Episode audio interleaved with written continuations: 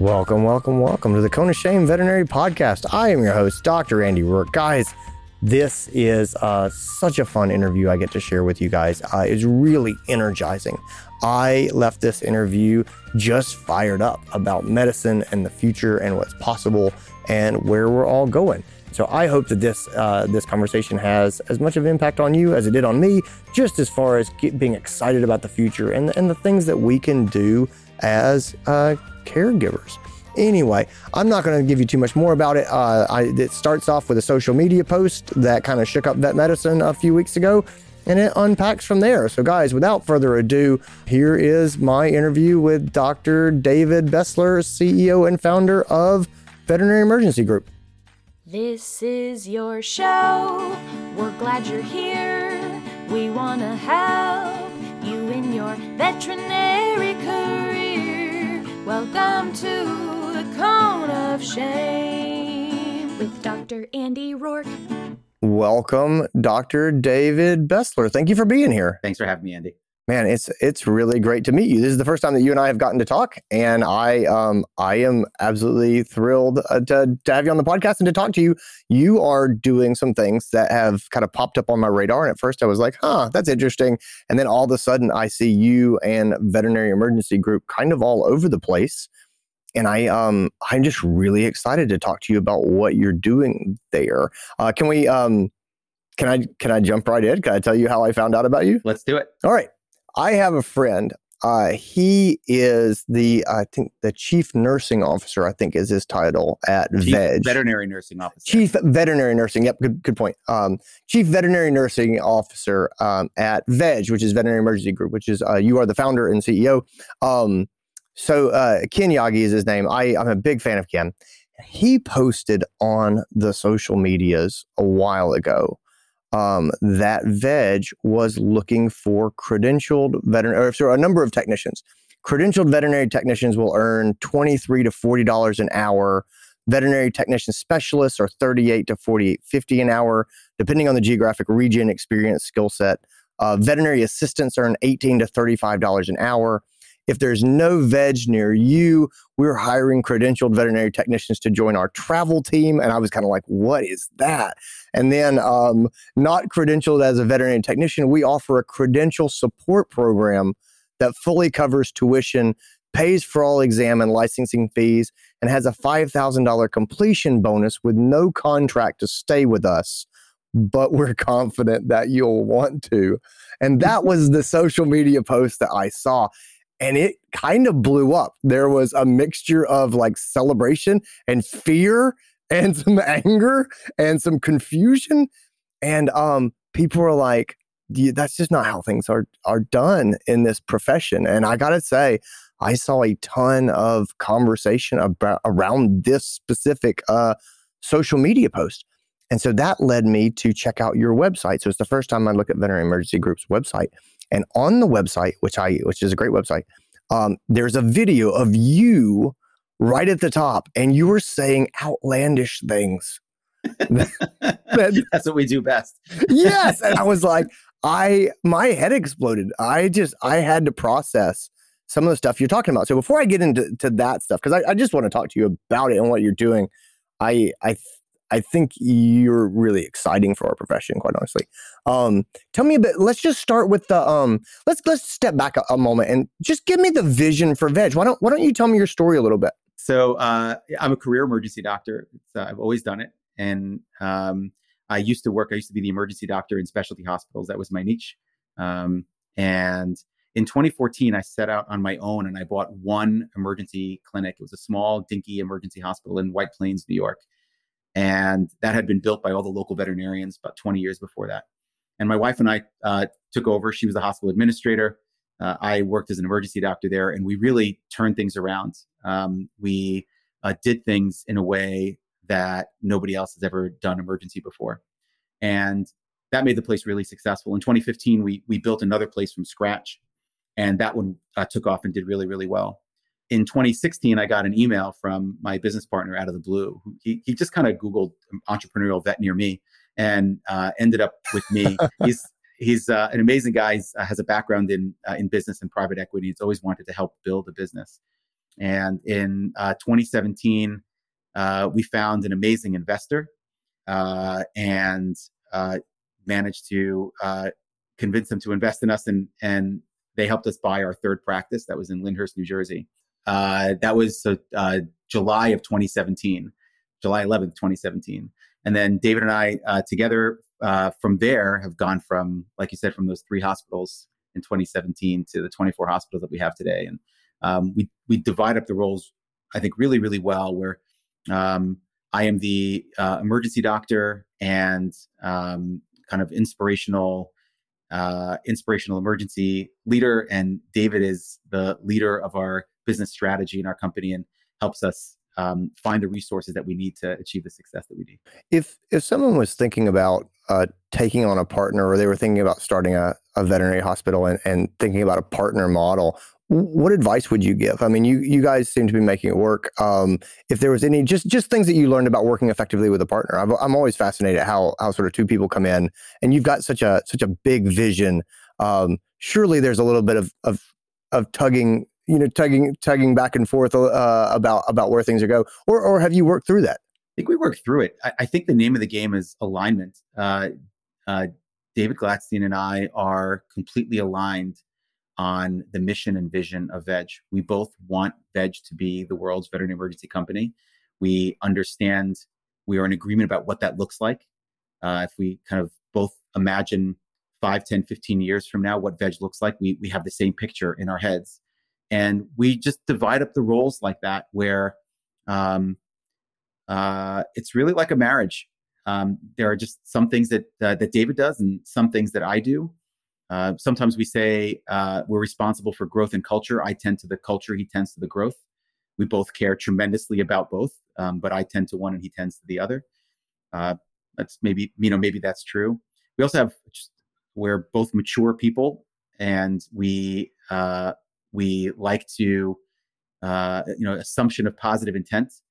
I know that he has the best intentions, and if we disagree on something, I try to see things his way because I know there must be something there and he does yeah. the same for me. And so because of that, I think we actually have an amazing partnership. We just we just work so well together. Part of that, I think, is because we both bring such different skill sets to the table. I am, uh, you know, David can get as much, you know, he can get more done in a day than than I can in a week or a month. He's just extremely organized and and efficient and effective. Um, I am much more big picture flighty, uh, you know, type of person. Uh, he's much more of a um, numbers and business person. I'm much more of a kind of big picture culture person. And our, I think our, our skill sets are complementary and that helps us really get along and get things done well. I, I think it's, I think it's fantastic that you, not only do you spot the difference in personalities that you guys have, but also just your difference in the ways of working. Uh, I've been lucky to be surrounded by very good process people, uh, people who are good at checking boxes and making to do lists and setting timetables and, and getting those things done. I am at my best when I work with a lot more freedom, you know, um, mm-hmm. and I get to walk outside a little bit and, you know, and just, uh, just sit and think and, and tinker and, and jot things down. And, and, and uh, you look at the end of the day and you go, what did Andy do? And I was like, this is the process. this is the, there's there's a lot of a lot of sitting there's a sitting under the tree I guess and sort of uh, sort of visualizing and thinking. But I think really when you put those two personality types together is when you really get something amazing. It sounds like that's that's the direction you guys are headed. Yeah, I think somebody uh, very smart person who, uh, who I, I, love his advice. He, when I was forming this relationship with David, we were deciding whether we should allow him into, you know, into this thing that was my my my wife and I, like our baby for um, for a few years, like the most important thing to us he asked me these three questions. He said, uh, he said, is he smart? And I said, absolutely. He's like one of the smartest guys I know. Is he hardworking? And I'm like, absolutely. He is one of the hard work, hardest working people I know. And is he a good person? And he's got a heart of gold. And so uh, you can't go wrong if you have somebody that has those three things. I think those are the, the things that you need for a great partner. What does your wife think about this? Um, I, you know, people always say, you know, what's it like having the married couple running the practice? And like, uh, is she um, is she as veg as you are, or is uh, is, is she just? I don't know. Like, what what do you think her perspective is on on all of this that you're that you have going on?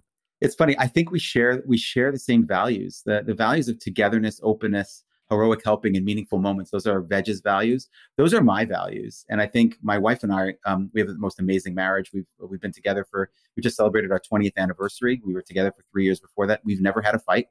Um, and I think it's because we really we share all those values. And uh, David share those shares those values as well. Marnie started; she was the hospital administrator when we bought our first hospital. She's an optometrist by trade, um, and served as our hospital administrator because it was our you know this was our our business.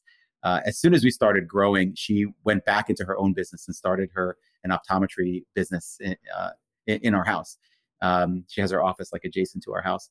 She loves veg. Veg is uh, uh, has always been like our fourth child, and she follows everything that veg does, and she um, gives me amazing advice and amazing input. Uh, David is like my work wife, um, but uh, I don't. I think sometimes uh, she's maybe and her my kids as well. I think sometimes they're a little jealous of uh, of veg because it takes a bunch of my time, but they all participate in veg. They all the kids wear our swag, come to our hospitals. They they love the business aspect of things. They ask questions about it. They really participate in veg, which I think is great because if your dad is going to be on this amazing rocket ship and go through this amazing experience. Um, you know, it would suck to be his son and not be able to participate in some way. So they're, yeah. they're doing it, which is great. Tell me how this uh, job ad came to be. So let's start. Let's start with how the support staff interface with that vision. So yeah, um, the the job ad that, that I saw, you know, generally people are like, "Wow, that's that's more money than than than most support staff are sort of paid." And then and then there's the education component to it. I don't even know what the traveling team is. Um, tell tell me a bit tell me a bit about your support staff, how you use your support staff, and how they interact with your vision.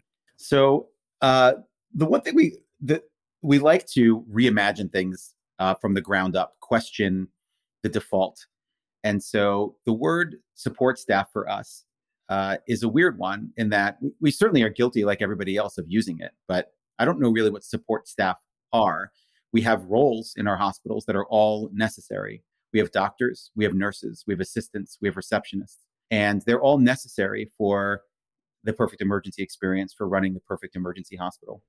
Um, and they all provide value because without them, there would be no emergency experience. And so, this notion that nurses are doctor helpers is uh, a kind of false dichotomy. It's just, it's not real. Nurses are not doctor helpers.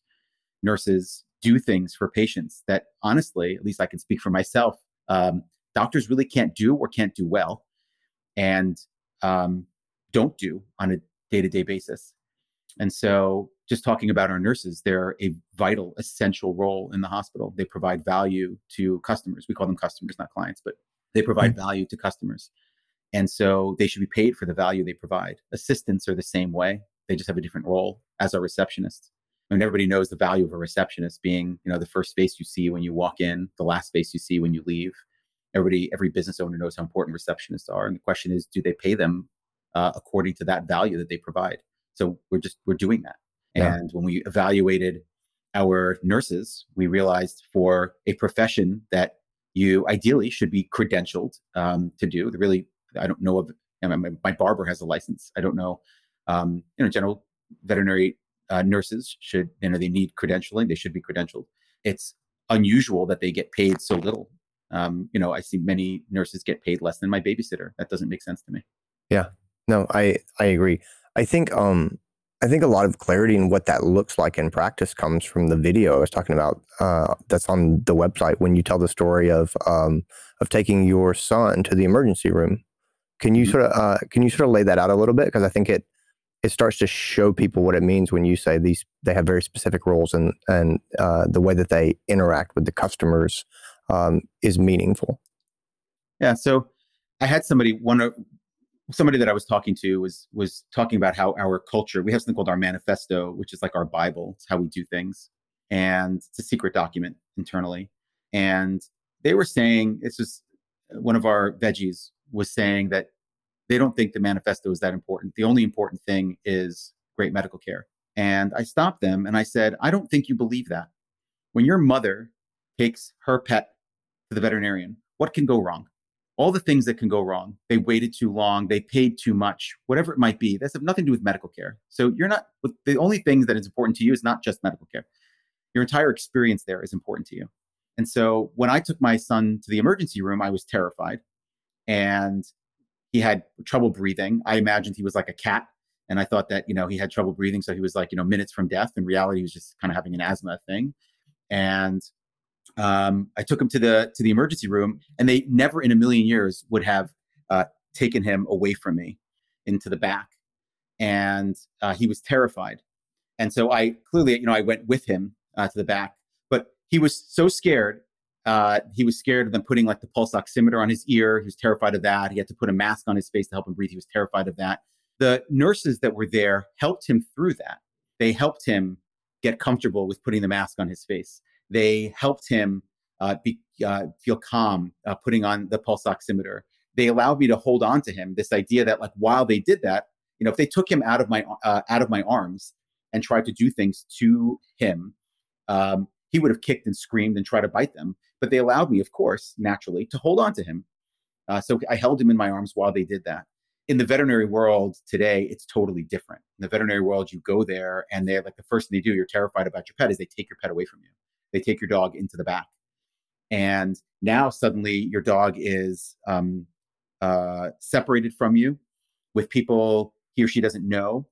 And they're doing all sorts of stuff to him, poking him, prodding him, sticking him with needles, that kind of stuff. That just, it doesn't make sense. Um, uh, you know, animals, people are animals and we experience the same emotions, especially visceral animal emotions like separation from your family. So um, at Veg, when you walk in, you are greeted by a receptionist, but you're taken immediately to the back with your pet, and um, right away your uh, your needs are tended to. You're uh, you're seen by a doctor, a nurse, an assistant, a receptionist right away. They kind of descend upon you and start dealing with your problems. You don't you're not separated from your pet at any point. So um, we get our nurses get thank you cards from clients, um, uh, you know, routinely. Where that's a rare occurrence in other places. It's always the doctor who's like kind of the face of the case. They get the thank you cards our nurses get the thank you cards very often because they're the ones who are um, in constant contact with patients and with people. In a typical emergency visit, the doctor puts their hands on the patients, you know, just a couple of times here and there to recheck that kind of thing. The nurses have their hands on their patients all the time, every two minutes. They're the ones who are getting their pain medication on time. They're the ones who are monitoring their pain. Um, they're the ones who are interacting with the customers uh, you know, on an ongoing basis every every two minutes. And so they're just a huge part of the experience for the customers, and they value that. How so? That was of the list of things that that you were sort of saying on this video that I just I had to just listen to twice.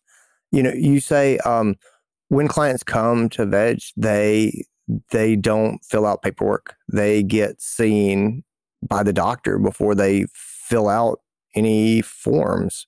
Um, is that is that true? I've just been since yeah. since I heard. I'm like, how do you do that? I I I'm I am I am at a loss of like when you say that. I go, that sounds beautiful, and also I just I can't bend my head around what that looks like.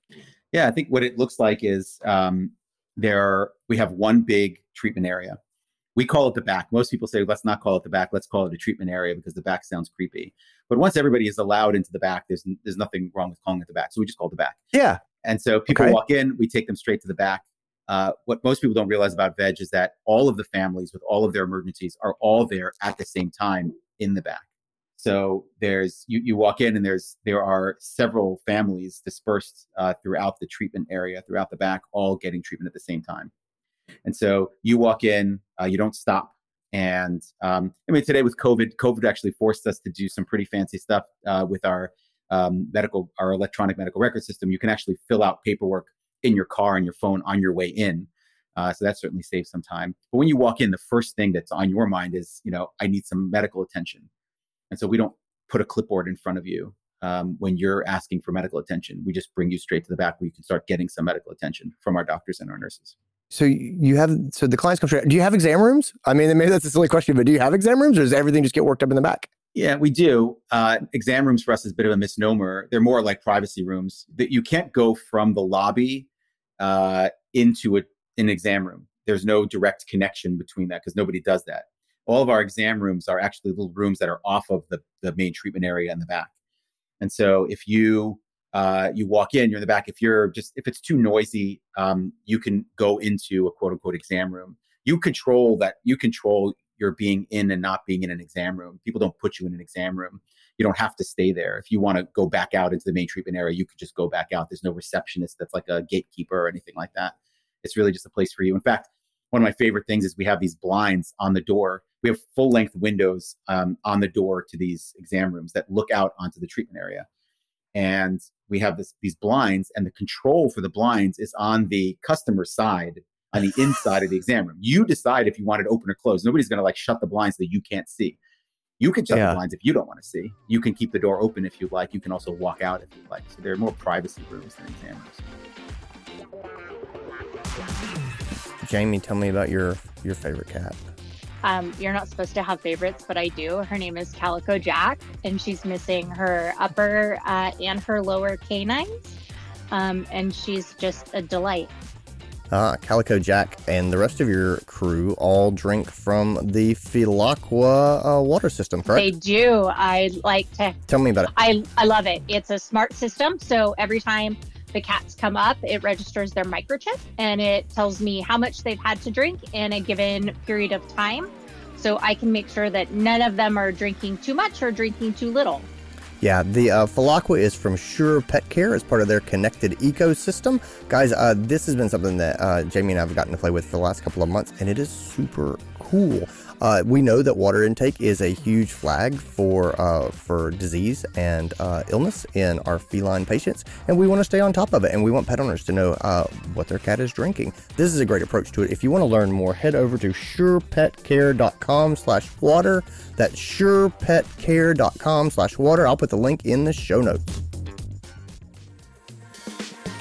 Hey, gang, I just want to jump in here real quick, give you some quick announcements. Over on the Uncharted Veterinary Podcast, that's the other podcast that I co host with the amazing Stephanie Goss. This week's episode is called The Monster That Eats New Grads for Breakfast.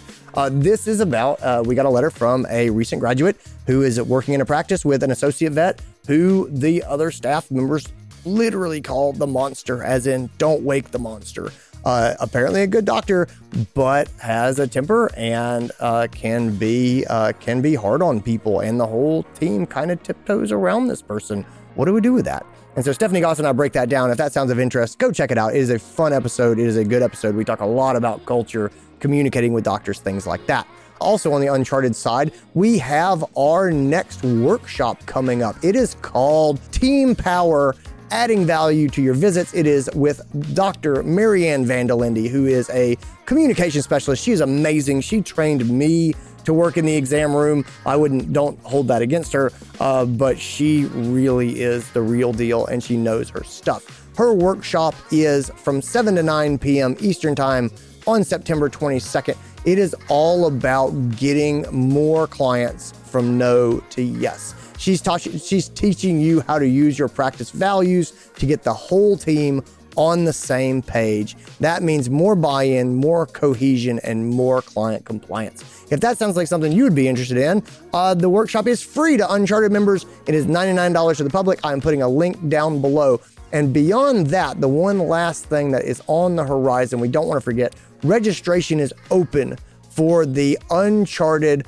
Culture Conference. That's right, Culture Conference, October 21st through 23rd. It is a virtual conference. It is all about working with your team leaders to build and maintain awesome culture in your practice. If you're liking the episode you're listening to right now, A Cone of Shame, then you're probably about culture and you're probably thinking about your culture. Guys, we would love to have you and your other team leaders there at our conference on the 23rd of October, 21st to 23rd, and uh, to show you that we'd love to have all of you there. Uh, we're doing buy two, get one free. So if you've got a three person leadership team and you're like, all three of us should go together and we should look at this and we should learn together and then we'll all be on the same page and we can all bring our knowledge and excitement back to the practice. And that's how we're going to really make a difference. You're right. That's totally what you should do. And that totally makes sense. And that's totally how it works. And so uh, head down to the show description and hit that link and get registered for the Uncharted Culture Conference. All right, that's enough from me. Without further ado, let's get back into this episode. Okay. You say um, when you're sort of talking about this that you know we we find a way to say yes to pet owners and you talk about people you want to FaceTime your pet in the middle of the night, you can do that. And um, and can I give the pet the medication myself? And can I can I sleep on the floor next to my pet's cage? And you you say that you're open to that. And then you talk about people coming in and going straight into the back. It seems like your treatment room is a music festival with people sleeping and and passing out and administering drugs. Uh, like that's what it's. That's what. It, there's got to be some order to this, isn't there? Or I mean, are there as an emergency clinic? I'm sure that it seems like pandemonium would reign supreme, but uh, but I I I can't imagine that's true. D- does it get out of control sometimes, or do you find that people generally are very respectful of the open space and the needs of others? I think the latter. I think there's certainly there is emergency is about chaos the chaos comes from the unpredictability of what's going of what's going to happen how many cases are going to walk in at a time which types of cases are going to come in but the way that we tackle that is we allow for we we believe in the natural order of things um, in that if you think about it if, if veterinary medicine and emergency medicine had never existed until this moment and we decided we're just going to create this thing called emergency vet hospitals and the reality is you have people with pets that have problems. They need, they're worried about them. They need care. They're looking for veterinary emergency care providers. And we have a building full of veterinary emergency care providers. And if you put the two together, people will walk in needing help from somebody, and they would meet somebody there to give them that help. All the other things that have been put up in the way are all this sort of our human desire to kind of add control and and make things more orderly. But in the end we lose a bunch from those things and maybe they don't actually work. So for example this idea of a clipboard wouldn't it be helpful if we got your information before you know before the doctor or nurse saw you? Wouldn't it be helpful if we had your information you know uh, if we got your information while you waited? This idea of like waiting didn't exist. And so we put all these things in place. Or an exam room. Let's put you into this room uh, and you just wait there until somebody a care provider comes to answer your questions that's a human invention uh, it's a human inter- intervention. It comes came from the right place. Like it's they people want to make things better, but sometimes in your effort to make things better, you make things overall worse. The clipboard, the exam rooms, a triage system, uh, not being able to speak with a doctor when you call.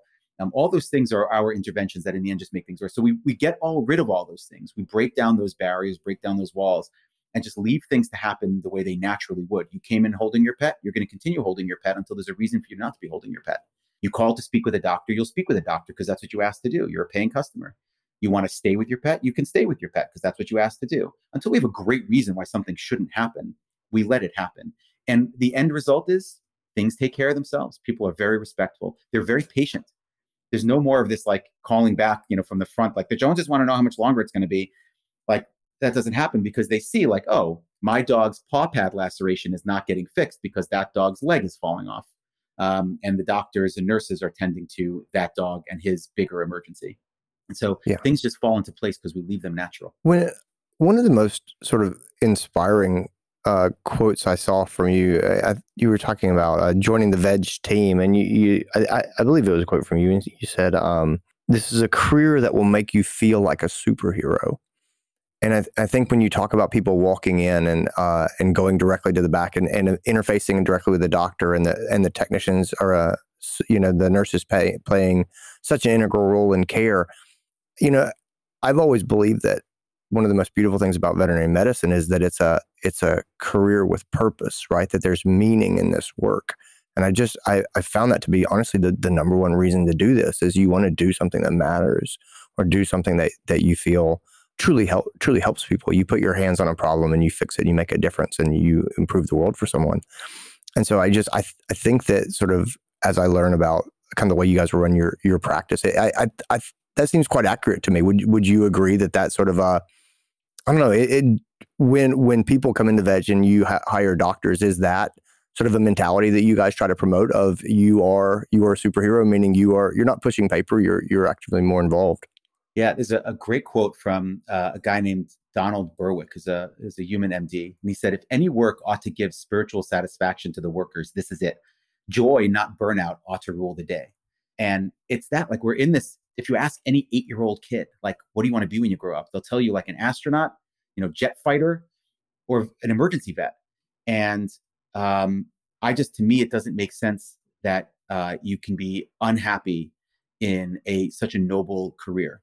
And so what we're inviting everybody to do, I think personally, emergency veterinary medicine is the best way to practice veterinary medicine. And I discovered that during my internship because I felt like a hero for people.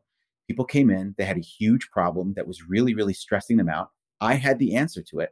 I saved the day. I was their hero. That's what this career is about.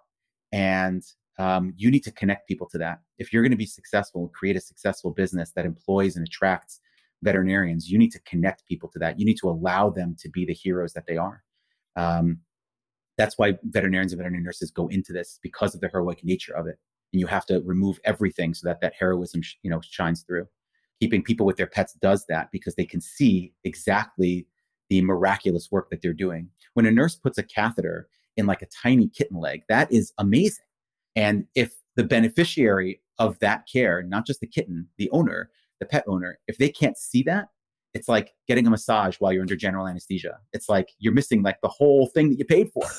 Um, it's amazing. And then kind of they can thank you to your face and say like, wow, it is amazing what you just did. That is amazing. You feel great about yourself. That's your natural reward. Putting up barriers makes all that go away and makes the profession unrewarding. What do you see when you look ahead at our profession overall? Like we're in a time of change. Uh, you know, there's sort of corporate consolidation. Um, we have a rise in the number of pet owners in this country and the, and the number of pets that we're seeing and things like that. When you look ahead into your crystal ball, and I know crystal balls have been notoriously staticky in the last few years, but um, but when you look ahead in your crystal ball at the profession at large, what do you see? What what do you think is coming? I think it all comes down to value. I think and and value is what people value, right? When you talk about providing value, your customers decide on value. And so when I look into the future, I think I see a crunch where uh, there's going to be a reckoning with the things that are valuable to pet owners. Um, that's what they will pay money for. And those are the businesses that will succeed.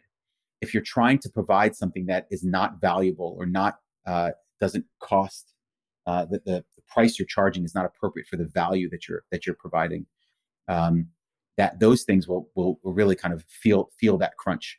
And the way I see it is, I think veterinarians have placed uh, a tremendous amount of um, uh, of weight on selling products um, like uh, like a heartworm flea preventative things like that. Um, the those are those things are I don't know about they're being devalued, but uh, we're finding you know all sorts of ways where people are finding a way I can get that cheaper. The value that my veterinarian provides me is not in the products that they sell me. It's I want their advice. I want the peace of mind that they can give me. I want the relationship that I have with them. That I'll pay for. The other things I won't. And so if I look to the futures, we really the businesses that are going to succeed are the ones that really dive deep into what is the exact value that I'm providing to this customer and how can I charge for that? How can I provide it in the best way possible and charge for that? Those are going to be the successful businesses. That's why I think uh, emergency is perfectly positioned for that because there is real, real value. Yeah. I need help now and I'm willing to pay for it. If you can provide it in a great way, um, I will pay you a lot of money for that. Yeah, no, that that that totally makes sense. Well, you know, um, when when we talk about value, there's always a contextual asset or a component to it, right? It's always um, what I see value in the things that I need or that are emergent to me. And so emergency medicine has always no one questions the value when they're coming in the door. They they generally they uh it doesn't mean that they don't that you don't hear complaints about price, but still generally it's not the value sell that say a wellness visit can be for a general practitioner when the person feels like, oh, you know, I'm, I'm coming in because I got an, an email, but I, but I don't really know uh, if this is necessary. What do you see uh, going forward for Veg? Where where are you going from here? I think we've had tremendous success in marching towards towards our vision of becoming the world's veterinary emergency company. There are um, many uh, other aspects to our to our vision statement. For example, uh, you started off talking about uh, our uh, our compensation for our for our nurses. One line in our vision statement is "Veg is the best place to work if you're interested in a career in emergency medicine." Our employees brag about their jobs and their friends are jealous. We, we deliberately work towards that and we're achieving that. Um, we also have the first part, which is Veg is the best place to bring your pet when you're having an emergency. People pass by bigger and fancier hospitals to come to us because they know we'll treat them and their pets the way they want. it's not the value proposition is not that we're the biggest and fanciest. We don't have the biggest and fanciest machines necessarily. We don't have people with the most letters after their names. Um, people come to us because we'll treat them the way they want. And we've made great strides towards that, figuring out how do you want to be treated? Well, you want us to sit on the floor. You want us to find a way to say yes. You don't want to fill out paperwork before you're seen. You want to speak to a doctor when you're called. You want to see a doctor right away. That's what we focus on. Um, and so I think we're going to continue to refine those things and get better and better at it. And eventually we will be the world's veterinary emergency company. There are people all over the world who have pets. Uh, they care about those pets. Those pets get into shenanigans and they're going to need somebody to help them uh, in their time of need. That's our mission, helping people and their pets when they need it most. And so um, I think I call it the world domination clause. I think we will achieve that mission. Um, we will achieve that part of our vision, and we will be the world's veterinary emergency company. All right. So I want to ask you this: is I what I I'm afraid it'll be a very tough question, uh, but I just want to be totally candid with you because I feel like a lot of people listening probably think that that I brought you on to do a veg commercial, and that was not that was not my intention. the The truth is, I look at what you're doing, and I look at this system where pet owners call the emergency doctor and they get to talk to the doctor. And then they see the doctor, that same doctor, when they get there. And then they walk straight in and they see the doctor before they fill out any paperwork. And, um, and they can kind of walk in and go wherever they want. And at the same time, that sounds great. At the same time, the deafening roar that I hear in our profession is, um, emergency clinics are overwhelmed. There's too many pets coming in. They're at nine hour waits. They're turning people away. They're at capacity. And David, I'll be honest and say, I, I, I want, I want to believe in what you're doing, but you got to help me here. Convince me that that these two things square together. Because when I when I think about what I hear as far as demand, and I think about the sort of the high touch system that you're doing, I, I got to tell you, my fear is that it would be a nightmare in practice as far as actually getting this done. And so, walk me through that if you don't mind. Yeah, I'm glad that you asked. It's a tough question, and I'm really proud of our answer. Um, it it involves discussing ideals um, and reality, and understanding the reason why we do these things. So let me touch on the first one. The ideal is that you call and speak with a doctor. The ideal is that you see a doctor right away. Uh, the ideal is that we find a way to say yes. There are exceptions. During normal times, the exceptions are few and far between. And there's no threat that making an exception here or there changes the ideal. During COVID, it's been a struggle for everybody. Our caseload is tripled. We're the emergency people at the center of all of this. Um, other emergency places close. They divert their cases to us. We don't close. It's become extremely difficult which means the exceptions become more common, more frequent. Five cases walk in at the same time. They can't all see the same doctor right away. Somebody's going to go first. Yeah. Um, a million questions, you know, phone calls come in. They can't all be answered by a doctor all the time. And so we allow exceptions. We're realists. We allow exceptions. During COVID, the exceptions become more frequent. What we have to avoid and what we tell all our people when we preach from the mountaintops is just because there are exceptions doesn't mean you move the ideals the ideal stays where it is, which means the last 20 cases you saw, the doctor couldn't answer them, couldn't answer the phone. If on the 21st case, if you are free, you answer the phone. Yeah. If six cases come in, can't all see a doctor at the same time, that's fine. You try to see them as soon as they walk in. That's the ideal. So that's one that's one aspect. We talk about ideals and reality and we always have to like safeguard it to make sure we write them down we write the ideals down. There are spikes we call them our spikes we hang them on the wall the ideals are there. So that no matter how many exceptions there are the ideal still stays the same you can't move the goalpost. That's one. But the other side is why should i even strive for the ideal? What's the point? Why strive for the ideal if there's always exceptions? And the answer is the reason why these ideals are there. I'm an emergency vet I suffered compassion fatigue and burnout, and what I think is actually the most significant effect, which is primary trauma. I've been called a murderer by my clients. I've been hmm. told mm. that I'm only interested in it for the money. I've been yelled at by my bosses. I've been made to feel like a terrible person. That's primary trauma, and it sits with me. I have designed Veg because I, I worked in it myself as an ER doctor. I designed it to be sustainable and rewarding and fulfilling for ER people so that the best way to avoid clients yelling at you is don't make them angry by making them wait.